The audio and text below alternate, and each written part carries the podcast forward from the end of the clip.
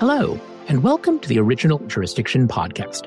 I'm your host, David Lat, author of a Substack newsletter about law and the legal profession, also named Original Jurisdiction, which you can subscribe to by visiting davidlat.substack.com. You're listening to the 12th episode of this podcast, recorded on Friday, February 10. I post episodes every other Wednesday. I'd like to begin by thanking this podcast sponsor, NextFirm. NextFirm helps big law attorneys become founding partners. To learn more about how NextFirm can help you launch your firm, call 212-292-1000 or email careerdevelopment at nextfirm.com. Today, I'm mixing things up a bit. Generally, this has been a biographical podcast where I interview some notable lawyer or judge about their life and career. Today, however, I'm going to go for a topical podcast where I interview experts about an interesting subject in the news. Today's topic the U.S. News Law School rankings. Last November, Dean Heather Gerken of Yale Law School announced that Yale would be withdrawing from the influential law school rankings put out each year by U.S. News, i.e., not providing U.S. News with the data that it asks of ranked law schools in order to put together its rankings. In the weeks and months that followed, dozens of other law schools followed suit. And as of this recording, around 40 law schools have announced their withdrawal from U.S. News, including 12 of the so called Top 14 or T14 schools. In the wake of these defections, U.S. News and its rankings czar, chief data strategist Robert Morse, announced a radical revamp of the U.S. News methodology. They announced that U.S. News would no longer rely on any proprietary data from law schools in putting together its rankings, and would instead rely only on 1. publicly available data, including disclosures the schools must make to the American Bar Association or ABA, and 2. reputational surveys about the schools, which U.S. News generates itself. The first U.S. News rankings under the new methodology are expected to be published in March. For folks who follow legal education, the defection of top law schools from U.S. News was a huge story, and even spilled over into the mainstream media, with coverage in the New York Times, Wall Street Journal, and Slate, for which I wrote a piece. And it comes at a time when other major changes are looming for legal education, including a possible end to affirmative action, depending on how the Supreme Court rules in cases against Harvard and UNC, and a possible abandonment of the law school admissions test as an admissions requirement. Although the demise of the LSAT might be postponed in light of a recent vote by the ABA House of Delegates against the proposed change. To make sense of all these developments, I invited two of the smartest and most thoughtful observers of the world of legal education to join me on the podcast. In alphabetical order, my first guest is Anna Ivey, founder of Ivey Consulting, which advises applicants on applying to selective law schools and colleges in the United States. Anna is the former Dean of Admissions at the University of Chicago Law School, from which she herself graduated and where she served on the Law Review. My second guest is Dan Rodriguez, the Harold Washington Professor at Northwestern Law, where he teaches and writes on administrative law, local government law, statutory interpretation, federal and state constitutional law, and the law business technology interface. He served as Dean of Northwestern Law from 2012 to 2018 and as Dean of the University of San Diego School of Law before that. He graduated from Harvard Law School. I could go on at great length about both Anna Ivey and Dan Rodriguez, who have long and distinguished careers, but I will instead just put their bios and Twitter pages in the show notes. Without further ado, here's my conversation with Anna Ivey and Dan Rodriguez. Dan, Anna, thank you so much for joining me. Hi, David. Glad to be here. So, I guess you are both actually in California. So, I appreciate your taking the time to chat with me on Pacific time. So, let's dive right in. This is a hot topic, and you are, as I was saying before we started recording, two of the most knowledgeable and thoughtful and smart observers of legal education. So, Dan, let me start with you. What is your sort of big picture take on what is going on with the U.S. News rankings in terms of the law schools withdrawing and then U.S. News and Bob Morse announcing all of these changes to the methodology? Do you think this is a good or bad thing? So, as befits an old time law professor, I guess I feel on the one hand, on the other hand, zeitgeist about this. So, on the one hand, to quote the great artist Lizzo, I think it's about damn time. I do think that, you know, finally, and kudos to uh, Dean Heather Gerken, who you know well, and so do I, who took a meaningful step that many of us, you know, speaking as a former dean, had wanted to and thought about doing. And, you know, in the privacy of our own offices, pounded the table and said, you know, wouldn't it be great if we withdrew from US News? But we never really did. And I think the, oh. you know, boulder rolling down the hill, starting by Yale and continuing through certainly a lot of the so-called elite law schools has shed a spotlight on you know, an important conversation, not simply measured by the number of schools that have withdrawn, but the sort of iterative conversation with US News. On the other hand, I think that in many respects, it's a tempest in a medium sized teapot. We seem to have, you know, despite the news about so many schools withdrawing from US News, the last time I looked at one of the blogs on that, a minority of schools, indeed, less than 25% of schools have withdrawn, although it's continuing sort of movement. And if you actually combine the schools that have indicated that they're going to maintain US News rankings and provide data, and those that have indicated they've pulled out as of this week, it's still less than a majority of all 200 law schools that have said something one way or the other. So that combined with what I'm sure we're going to get into, which is what the impact of this will be on legal education, makes me suggest that it's big news for journalists, maybe somewhat less big news for those who matter, which of course are the law schools, students, potential students, etc. Thank you, Dan. Anna, what are your thoughts? Yeah, I have not been a fan of the rankings as people in my orbit know and my newsletter readers. One of the freedoms that comes with being a former dean of admissions rather than currently representing an institution is that I have been able to speak a bit more freely than if I were still in an official role with a university. So I've had the luxury of being a bit more vocal and blunt about my feelings about the rankings. And from where I sit, where we work with a lot of applicants and we cross paths with a lot of applicants, field a lot of applicant questions, I can certainly confirm that they're still very, very rankings conscious, very, very rankings driven, which would be neither here nor there if I didn't see them sometimes making some poor decisions from where I sit around their school lists and some of the decisions they make around full fare at school A versus, you know, a cheaper ride somewhere else. And I still see the distortions in decision making that the rankings cause. And I'm well aware of how the rankings, of course, also cause some serious distortions in the admission side of the desk. I've been there, done that, bought the t shirt. So I'm not sorry to see schools withdrawing from them. I agree with Dan as a practical matter. I think this is more about optics than anything else. They're good optics, but as we saw on the undergrad side, when schools have refused to participate in the US news rankings, and the big example that comes to mind is Reed College took a stand years ago not to participate in the rankings. And for your listeners, participating in the rankings when you're sitting on the school side means you have to fill out all these forms and, you know, give them all this data. US News punished Reed for refusing to participate. And Reed, from one year to the next, dropped a whole bunch of slots in the rankings. So it's no surprise to me that Yale was the first mover because it had to be the school that benefited most in the rankings that would be the first mover. So it was not surprising to me that, you know, it would be Harvard, Yale, Stanford. I'm also not surprised that plenty of schools just, you know, shrugged because I think if you're not Harvard, Yale, Stanford, and sort of in those Olympian heights of law schools, the rankings really do influence as well the way applicants think about your school. You have all these constituents who care about the rankings, even if you personally think they're stupid, right? Your trustees, your alums, your current students, employers. So even if you think the rankings are silly and harmful, you have all these constituents out in the wider world who still care. So if US News ends up punishing Harvard, Yale, and Stanford, and we can talk about Chicago, which is where I worked, that sort of somewhat notoriously took a stand to stay in the rankings, which doesn't surprise me.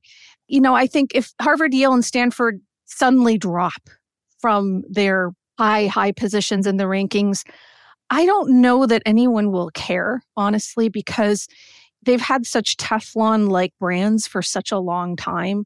I don't know that in the wider public of people who care about law school rankings, that all of a sudden they're going to have a lesser opinion of Harvard, Yale, and Stanford, you know, if the rankings decide to punish them. So that'll be a question mark. I think that remains to be seen, but I don't think all of a sudden people will have a different opinion about Harvard, Yale, and Stanford. What do you guys think about that?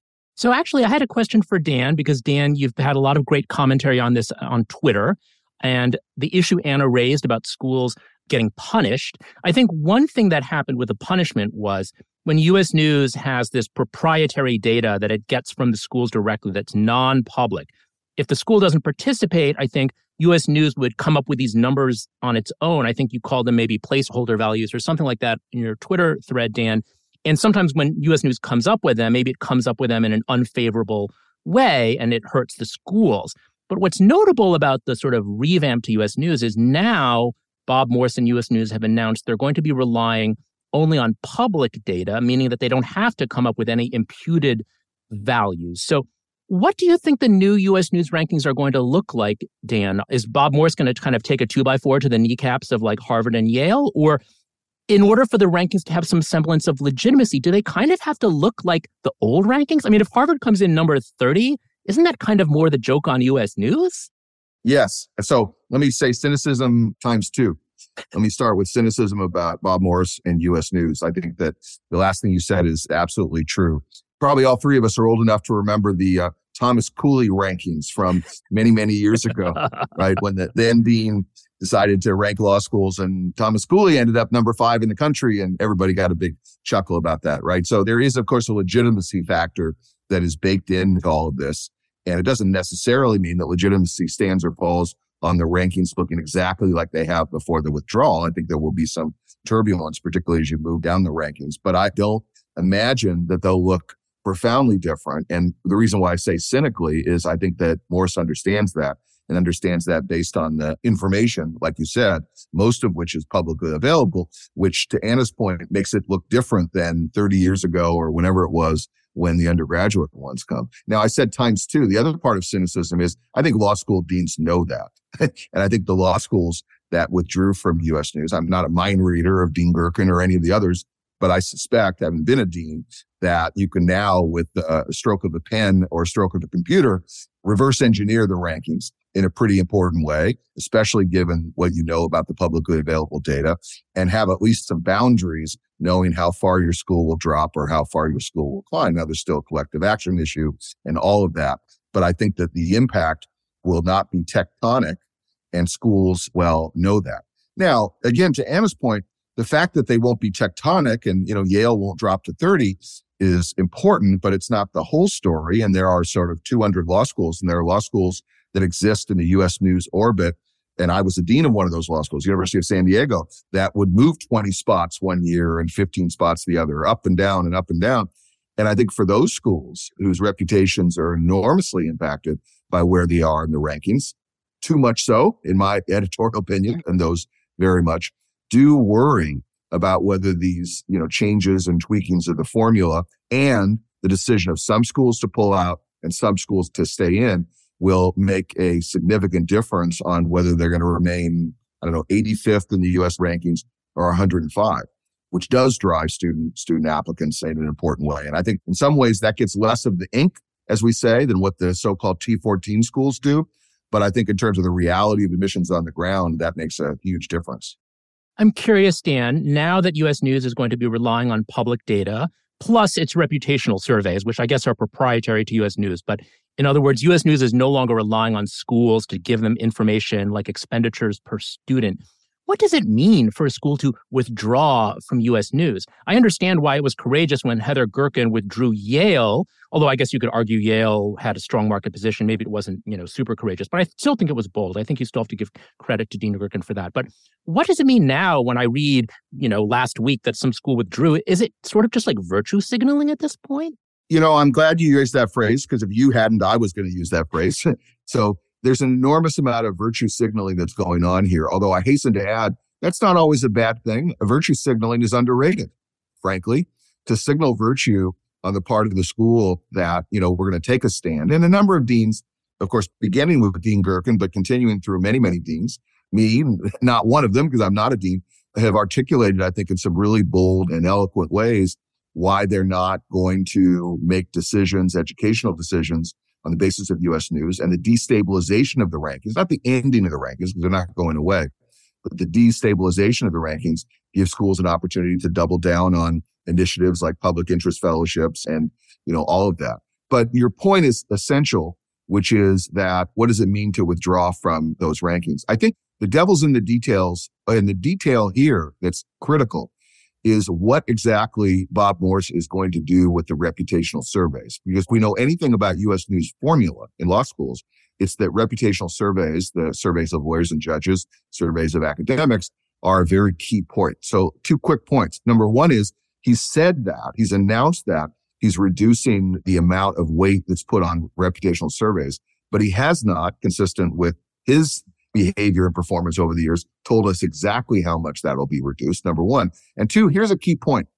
We don't know whether or not lawyers, judges, and even academics are going to no longer fill out those surveys. That's not public information, but academics, deans, associate deans, the most recently tenured faculty, heads of the appointments committee, these four surveys that go to every academic. If you look closely, None of the schools have necessarily said, we're going to forbid our faculty members from filling out these surveys. So I don't want to be too cynical in saying this, but it's possible that law schools, even those law schools that have announced they're withdrawing from US News, may still fill out these reputational surveys on the assumption that strategic behavior, if they don't fill them out, other folks will fill them out. And if that happens, then there's even less to the impact of the withdrawal than there would be because this data is being provided along with publicly available data. Interesting. So I'm sorry that that's sort of in the weeds, but it's important to be in the weeds to answer your good question of what the heck difference is this actually going to make in terms of the survivability of US news? Yeah, no, I think that's a key question. And I think a lot of people are wondering what exactly are these new rankings going to look like and how transparent is US News going to be about the inputs. Anna, do you have any thoughts on what Dan was just saying. And I'd be especially interested in hearing any thoughts you might have based on where you sit. You have a team of folks who advise applicants going through this process. And I'd be curious to hear what you're hearing from the applicants and whether you think this is a good thing for the applicants. I do want to return to Dan and talk about whether this is a good or bad thing for legal education, which mm. he hinted at in his last mm-hmm. response. But I'd like to hear from you, Anna, on where the applicants fit into all of this. I don't want to purport to speak for all applicants, but from what I'm hearing, it's a whole big nothing burger huh. for applicants. You know, they still have a certain hierarchy in their minds that has been grafted on there over the years. I mean, think about even the concept of T14, right? Is totally rankings driven. There's nothing magical about 1 through 14 versus, I don't know, 15 and 16. And it's kind of ridiculous that we all even use the term, but it has worked its way into the vernacular, of course. And if I recall, the origins of that phrase go back to, you know, these are the 14 schools that are consistently ranked in the top of US news. But, you know, the idea that there's some line in the sand at 14 is just absurd on its face. But as I was alluding to earlier, if the rankings end up looking different going forward, because they have changed the weighted algorithm and the factors that go into that weighted algorithm, whatever they are. I always tell applicants, you know, your priorities don't have to be the same as one person at US News and World Report. You know, if your interests and your priorities align perfectly with that weighted algorithm that they come up with, great. They've done the work for you. You're in luck. But I would always encourage that people really dig in deeper because it's a shortcut mentality. You know, I don't need to do my own research because US News has done it for me, which is why every year for many years, we talk to a good number of people who have their hearts set on Yale Law School. Even though we know they're not getting into Yale Law School, first of all, and we tell them that. And second of all, not everyone's a good fit for Yale Law School. You know, as we know, schools have different cultures and different institutional priorities, but, you know, they just look at those rankings and, well, that's been ranked number one for however long. So that needs to be my number one choice, even when our advice falls on deaf ears sometimes. So I would not be sad to see all of that go away. At the same time, I understand that people want information. And yes, there are these ABA disclosures. And yes, if you know where to look on the LSAC website, you can go find them. But I can appreciate that people want easier access to information and more transparency. And some schools are more transparent than others, right? Some of the top schools, for example, do not participate in the LSAC odds calculator. And so they, I think, encourage some magical thinking among applicants because they're not publishing their odds data in that database the way every other school does among those ABA approved law schools. And so, you know, they'll say in podcasts things like, oh, well, you can't get in if you don't apply. And I'm thinking, then please publish how many people you let in in the last five years with a 162 LSAT. Because if that number is zero, maybe people should know that too, you know? So magical thinking is alive and well. I can appreciate this hunger for information, but I would argue that the rankings are a pretty poor substitute for that. But yeah, big nothing burger among applicants. They don't care what's going on at US News. I could be wrong. You know, if the rankings change in some material way or the outcomes change in some material way, there might be some chatter on Reddit. Is that going to mean that Yale, Harvard, Stanford, and, you know, down the list takes some kind of big hit? I doubt that very much. And let's not forget, to Dan's point, too, there are a lot of law schools that have a stake in the rankings. They're part of that ecosystem and it is a collective action problem and it is hard to disentangle oneself. I mean, you can't walk through an airport in America without seeing an advertisement. Our such and such program is ranked number five by US News and World Report. We see that even on banners hanging from lampposts, you know, here in major cities. So the schools, uh, many of them are invested in this as well. Chicago, I, and I don't know if other schools took as public a stance as Dean Miles at Chicago. You know, he wrote a defense of continuing to participate in the rankings. I'm not surprised that part of his argument rested on the fact that, you know, it's a magazine and we believe in free speech. They can do whatever they want. And I certainly can understand that reasoning. I think there's a difference, though, between saying, you know what, they have a right to do what they want and actively participating in the rankings. I do distinguish between those two things. Dan would probably have a better insight into this than I do, but you know, among the law professors that I'm in touch with, I don't think any of them will be sad to see those reputational questionnaires go the way of the dodo if they don't have to fill them out anymore. I think Orin Kerr, now at Berkeley, wrote a really insightful tweet thread a few years ago about when he got the reputational ranking survey. And he's like, I don't know how all these schools stack up for, you know, expertise in IP law versus antitrust versus whatever. It's like, how would I know? it gets so granular. So I haven't heard a whole lot of faculty say, oh, I would really miss those reputational surveys. But it'll be interesting. Are there faculty out there that still want to fill those things out? I do. I feel a little sad about it, actually. Yeah. Maybe I'm just confess my inner nerdism about law schools, but I always felt having filled them out, you know, almost every year in some fashion, I had an incentive to learn more about the schools. Now I'm not going to mm. sit here and say I knew, you know, the difference about 200 schools, but I developed some little bit of, you know, seat of the pants expertise about a number of schools because I mm. felt that it was important to learn about them to fill out the rankings. But, you know, am I the modal voter? You know, I have no idea. Well, and I think that's the sticking point. It is 200 schools. How could you possibly have insight yeah. into these granular differences among all these institutions, right? I mean, it's kind of silly as a premise, right? This podcast is being sponsored by NextFirm. If you have wondered whether launching a law firm could be the best next step for your career, NextFirm has the experience and expertise to help. Contact NextFirm at 212-292-1000 or email careerdevelopment at nextfirm.com today to learn more. I'm curious, Anna, you mentioned the odds calculator and you had mentioned admissions and the rankings influence admissions. They were a factor in the US news calculus and vice versa. The admissions may also influence the rankings. Do you think we are going to see schools be more flexible, especially on numerical things under the new ranking system? And again, I know there are tons of question marks. We don't know exactly what the new methodology is going to be. But one thing that I think deans did talk about was just, I think they did feel a little hamstrung by some of the US news factors. Do you predict that maybe admissions will become less predictable?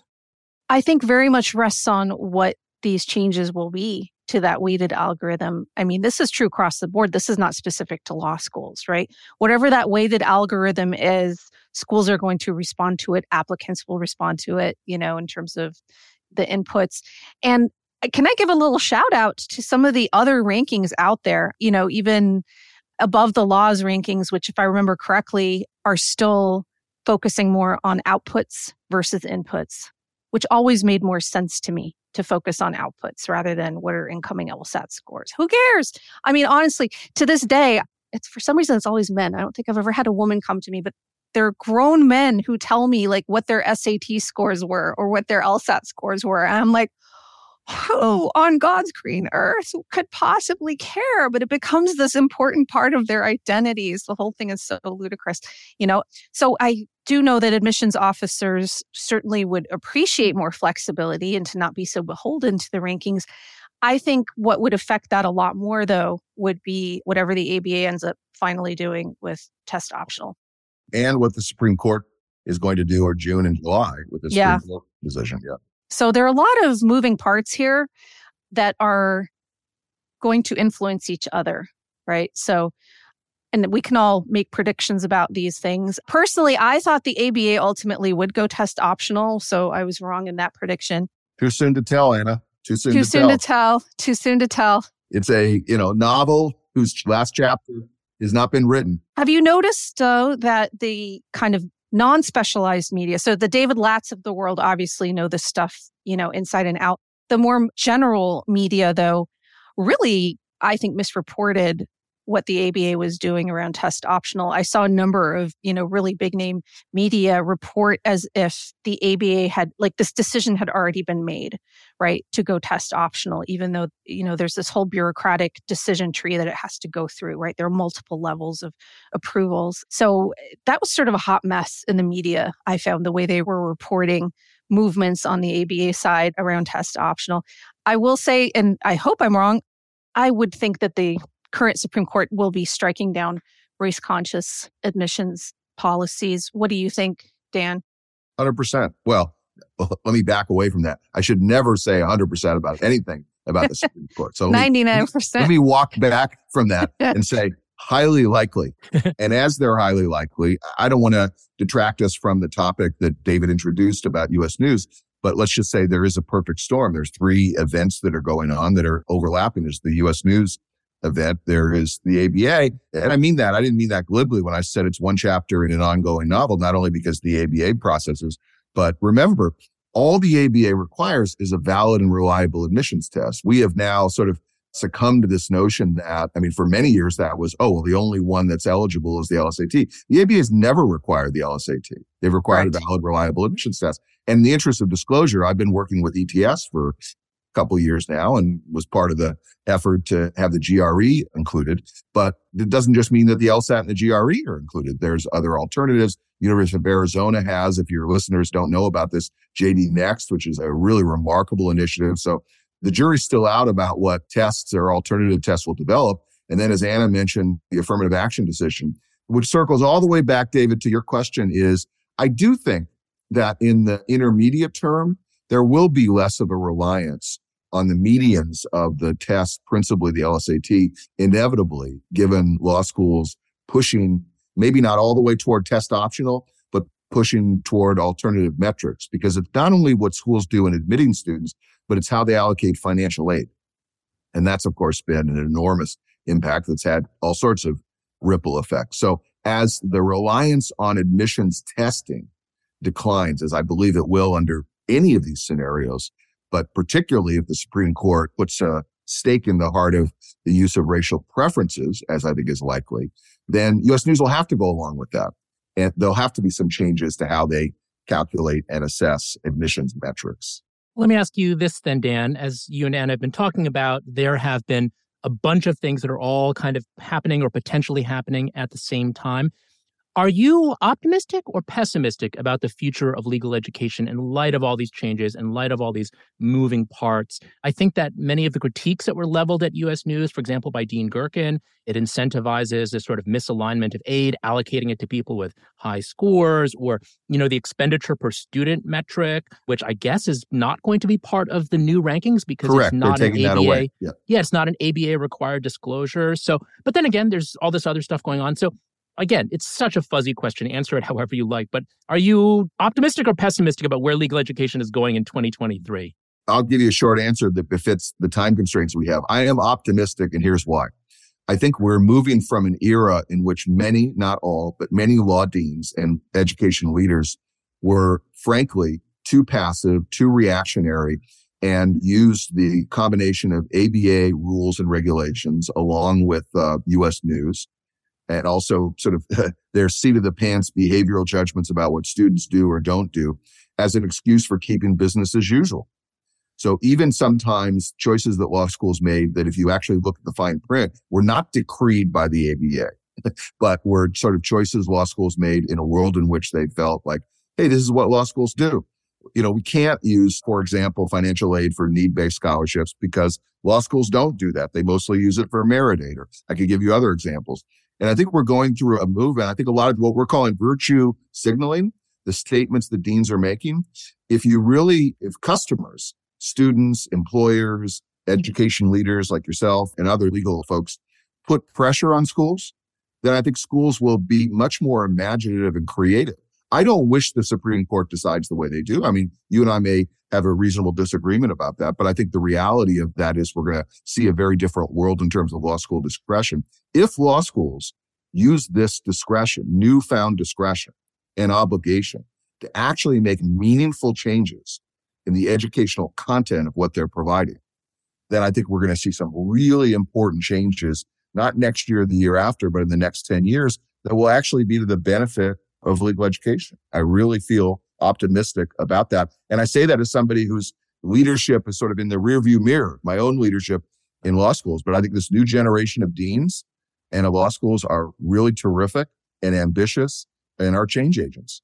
Anna, same question to you. And by the way, I should say, one of the reasons I wanted to have both of you on is you have been in those seats of dean and admissions dean, but you're not currently in those seats. And so I felt that you would be very candid, and I am pleased to say that I was correct. But Anna, what about you? Are you optimistic or pessimistic about what this is all going to add up to?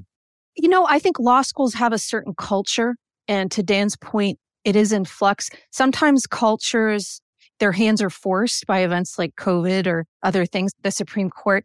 But if I look at the bigger higher ed picture, so not just law schools, law schools have had so little innovation in their curriculum. They've had so little innovation in the admissions process. And let me give a shout out to Northwestern. And I would be saying this even if Dan were not my fellow guest here on this podcast episode.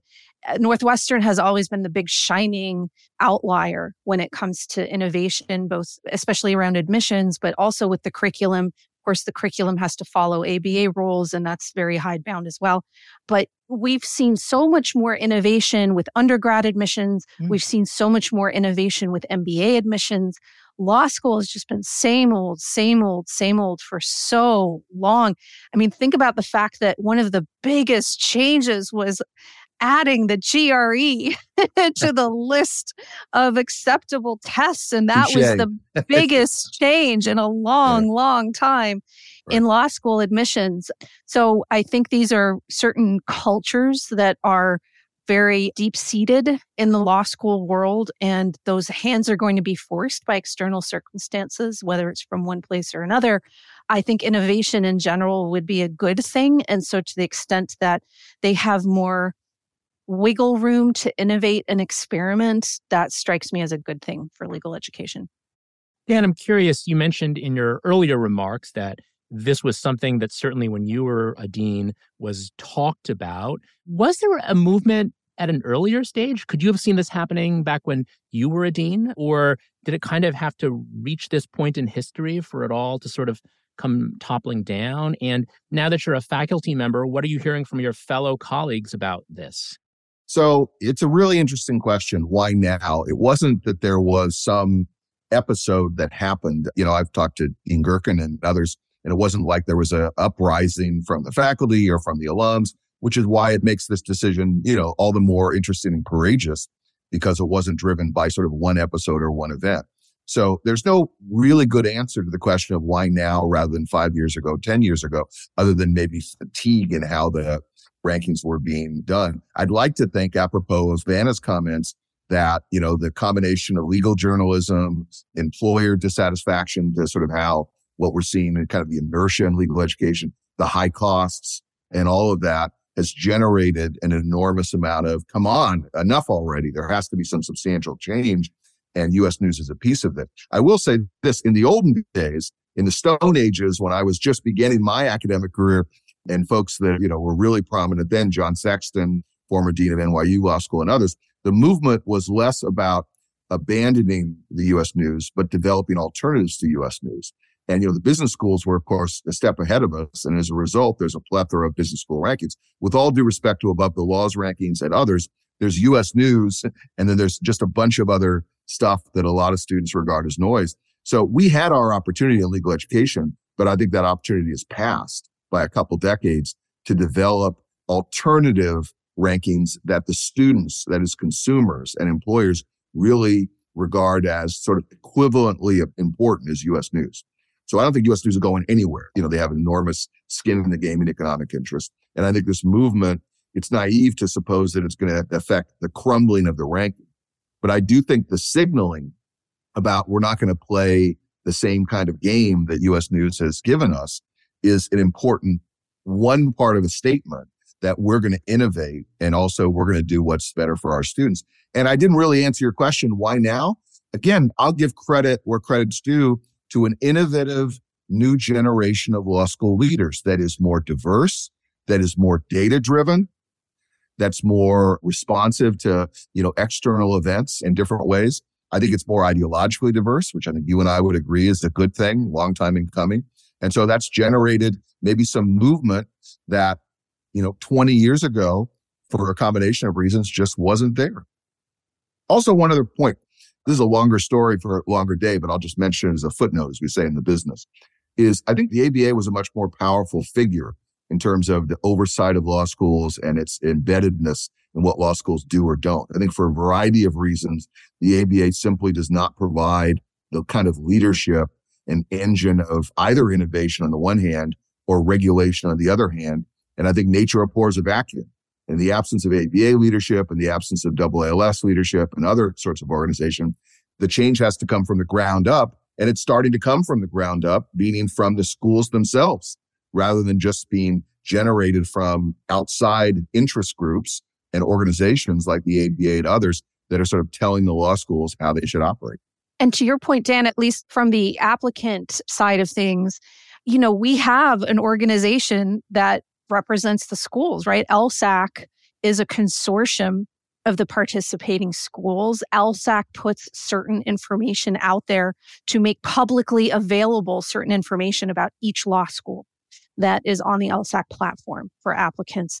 Could law schools be doing a lot more to make information more available and more transparent? I would argue yes. I've been arguing that yep. for some time but they already have a way to do that. And that would be through LSAC, which is the interface for all of the applicants, right? When they're going through the process. Although I know we're winding down, let me just jump in and say, with all due respect to LSAC, Kellye Testy's leadership and others, it is an organization whose economic well-being stands or falls on law school's use of the LSAT. Absolutely. Let's not kid ourselves. And I've always wondered, and I am not an, I am not an antitrust specialist. I do not right. play one on TV. I have always wondered how do they get away with having the platform that all applicants have to use to apply to law school? And they also create and administer the test that until recently has been the test that you use to apply to law school. If I could create an analogy to undergrad, it's as if the people who make the Common App also are the same as College Board. And that actually creates problems for applicants. For example, if an applicant registers, so much as registers for a future test, schools that they're applying to can see that they've registered. I think that shouldn't be anyone's business but the applicants. And it creates problems for applicants because all of a sudden there are some schools, not all, they all have different policies, will say, well, we're not even going to review your application, even though you already have a score, because we can see that you've registered for one in the future schools shouldn't have that kind of visibility. And it's only because of this huge market power that LSAC has that schools even have that kind of visibility. I think it's very troubling. That's a very interesting point. And just by the comparison to undergraduate admissions, even though the three of us, our college days are a little bit behind us, we talk to people. And I know that in my day, the SAT was so dominant. And now, from what I understand, the ACT is a very strong contender and in some areas of the country has even supplanted it. So it's interesting to see market disruption on the undergrad level, but nothing near that in the law school level. So we are winding down, but I'd like to actually close by allowing you any final statements or observations. And Dan, I guess we started with you. So I'll give Anna the last word. So, Dan, do you want to offer any final thoughts? David, you asked before, and I'm not sure I really got to really respond to the good question you asked. Will this U.S. news change and the abandonment by many law schools have an actual impact on law school decision making and choice? We've talked a lot about admissions and appropriately so. But I think it will be interesting to see whether some changes at the margin will happen. And I actually am, again, sort of optimistic, even reducing the impact on expenditures per student, which has been a way in which the law schools may have justified, you know, higher salaries. I mean, I'm going to get tarred and feathered by my faculty colleagues for saying what I'm about to say is maybe the pressure for law school faculty salaries and other accoutrements of the business will be less profoundly important if it doesn't affect rankings, decisions made about employment. I mean, we could go down the list, but I think these are marginal decisions, but not unimportant decisions. And so it may be one of the salutary results. And Dean Gerken and some of the other deans made mention of this is will give law schools the freedom to pursue some goals and objectives that it was not impossible to pursue in the world of U.S. news uh, hegemony and the formula being used, but it was difficult to do. Then we have a natural experiment. Then we have an experiment in which we can see the schools that have made these adjustments that are independent of US news, whether they will be rewarded in the marketplace. And, you know, Anna's judgment from working with so many applicants would be better than my judgment. I hope the answer is yes. I hope the answer is that some students would, even in the face of having rankings information, say, you know, I like the cut of your jib, law school X, in terms of what you're doing and making these changes. And then again, that would be a really positive development for legal education. Yeah, I'll just wrap up by saying that I really do admire the deans that have very publicly opted out of the rankings. It sounds like even if it is mostly optics and even if it doesn't turn out to change much in the world of the rankings, I think it's an important position to take. And it's one that hasn't been taken until now. And it really did require the thought leadership of those first deans that did it. And they have inspired other divisions. So colleges haven't moved so much but all of a sudden medical schools are opting out. I don't think that would have happened if law schools hadn't started first. Somebody had to be the first mover here. And I really admire that handful of law schools that moved first. I think that that took some courage. And are we going to see a bunch of innovation? I hope so. I think that's long overdue, as I was saying before. And I think the one thing that we haven't talked about today, and maybe we have that for another another podcast, is that one of the things that law schools do have to be mindful of, even if they have more flexibility in the future, is that there are studies showing a correlation between LSAT score and bar passage rate. Dan would have more granular information about this because he's been so involved on the testing side. And I do appreciate that on the admission side, you don't want to admit people just to set them up for failure. You don't want to admit people to law school who are not likely to pass the bar. And that is the sticky wicket for law school admissions that you don't have in MBA admissions. You don't necessarily have in undergrad admissions. That is particular to law schools. And so I think that will remain to be seen how that all unfolds if schools, for one reason or another, end up having more flexibility around their admissions policies. I would love to be able to tell applicants, oh, you will not be as beholden to the LSAT as in times past. Time will tell. But I think that the bar passage question is an important one. And I'll be really curious how the data unfold around that and what law schools end up deciding to do about it. Well, I will have to have you both back to talk about that. And that is another hot topic. Should the bar exam be the. Gatekeeper mm-hmm. for yeah. the legal profession? And so we have, we really, have thoughts. yeah, yes, really exactly. Thought we have the receipts we have the receipts. well, thank you. Thank you so much to you both. This has been a great conversation. I know my readers will really enjoy it. Anna, Dan, I uh, am so grateful for your time and your insight. Thank you, David. Keep up the great legal journalism work and commentary work that's so very, very important to all of us. Great talking to you all. Thank you so much to Dan Rodriguez and Anna Ivey for sharing their insider insights with me. After our conversation, I feel cautiously optimistic about the direction of American legal education. But time will tell. Thanks to NexFirm for sponsoring this episode of the Original Jurisdiction podcast. NexFirm has helped many attorneys to leave Big Law and launch firms of their own. If you would like to explore this opportunity, contact NexFirm at 212 292 1000 or email careerdevelopment at nexfirm.com to learn more. Thanks to Tommy Harron, my sound engineer at Original Jurisdiction, and thanks to you, my listeners and readers, for tuning in. If you'd like to connect with me, you can email me at davidlat at substack.com, and you can find me on Twitter, Facebook, and LinkedIn at David Lat, and on Instagram at David Benjamin. If you enjoyed today's episode, please rate, review, and subscribe to Original Jurisdiction. Please subscribe to the Original Jurisdiction newsletter if you don't already over at davidlat.substack.com. This podcast is free, as is most of the newsletter content, but it is made possible by paid subscriptions to the newsletter. The next episode of the podcast should appear two weeks from now, on or about Wednesday, March 8. Until then, may your thinking be original and your jurisdiction free of defects.